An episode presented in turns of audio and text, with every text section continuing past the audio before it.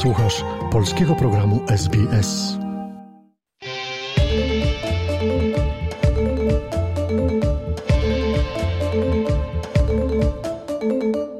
Witam Państwa. Przed mikrofonem Dariusz Paczyński. Zapraszam na przegląd wydarzeń tygodnia.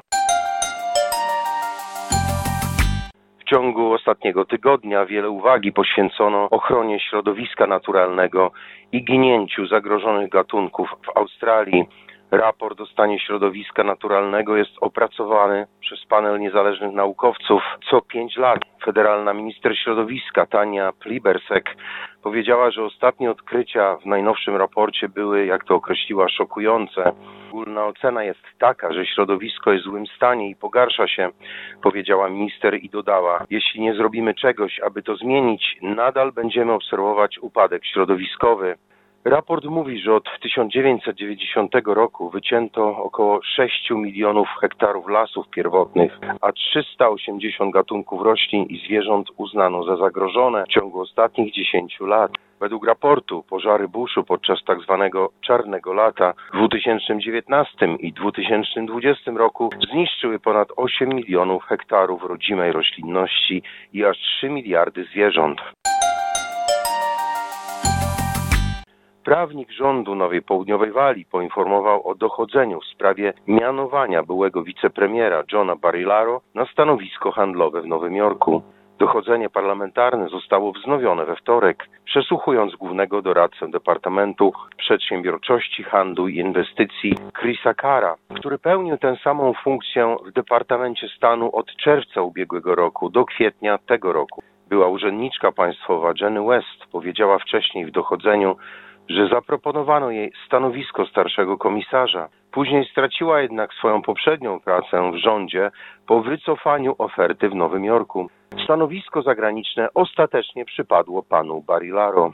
Natomiast premier Wiktorii, Daniel Andrews, mówi, że zostaną podjęte działania po wykryciu nadużyć przez wiktoriańską partię pracy, jak to określono, szerokiego i rażącego nadużycia zasobów podatników. Andrews powiedział, że jego rząd zaakceptuje wszystkie zalecenia niezależnej komisji antykorupcyjnej, tzw.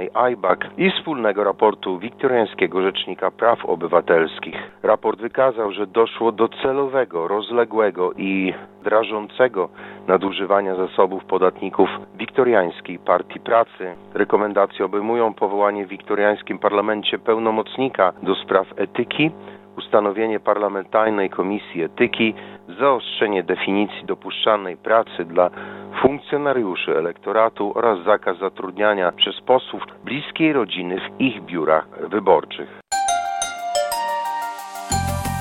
Australia nie zamknie granic dla przybyszów z Indonezji w związku z wybuchem pryszczycy, powiedział minister rolnictwa Mary Watt. Posłowie opozycji Barnaby Joyce i Karen Andrews wezwali rząd do zamknięcia granicy z północnym sąsiadem. Proponowany środek został jednak uznany przez organy rolnicze za zbyt drastyczny. Polityka monetarna Banku Rezerw i skład jego zarządu mają zostać przeanalizowane w ramach niezależnego przeglądu, pierwszego od ponad trzech dekad. Federalny skarbnik Jim Chalmers powiedział, że warunki zostały sfinalizowane i powołano trzyosobowy niezależny panel. W jej skład wejdą zewnętrzny członek Komitetu Polityki Finansowej Banku, profesor Caroline Wilkins, czołowy makroekonomista profesor René Fry-Kibin oraz sekretarz do spraw reform sektora publicznego Gordon Brower.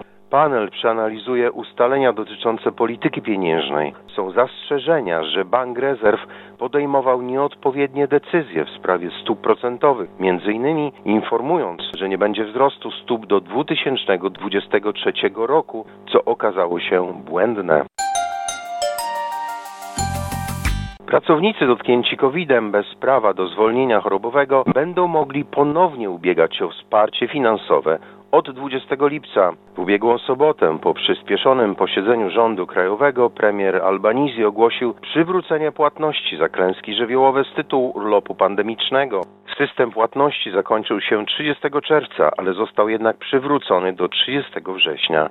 Zasiłek na wypadek katastrofy pandemicznej jest kwotą ryczałtową oferowaną osobom, które nie mają dostępu do zwolnień chorobowych i nie są w stanie pracować z powodu wymogów izolacji COVID-19. Powraca problem Australijczyka Juliana Assange'a.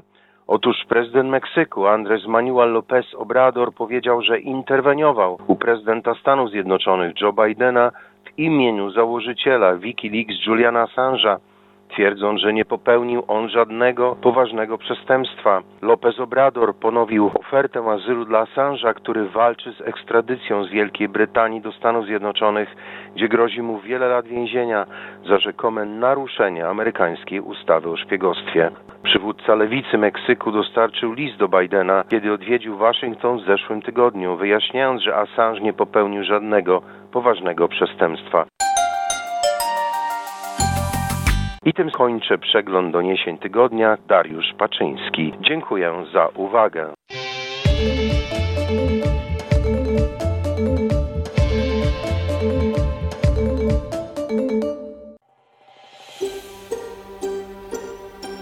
Zainteresowało Cię? Chcesz usłyszeć więcej? Słuchaj nas na podcastach dostępnych w Apple Podcast, Google Podcast czy Spotify lub w jakimkolwiek innym, który używasz.